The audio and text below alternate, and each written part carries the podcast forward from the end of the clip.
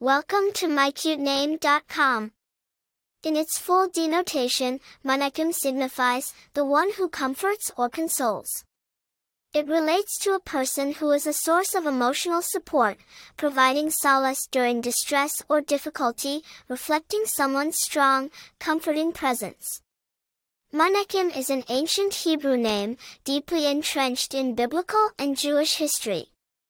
It descends from biblical King Menahem of ancient Israel and has witnessed continued usage through centuries.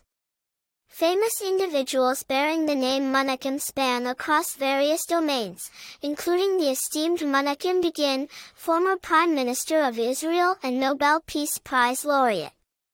As per personality traits, those named Menachem are often recognized as compassionate, perceptive, and reliable, capable of providing comfort to others. Though not immensely common, Menachem upholds a classic and powerful stance, making it a memorable and unique name choice. For more interesting information, visit mycutename.com.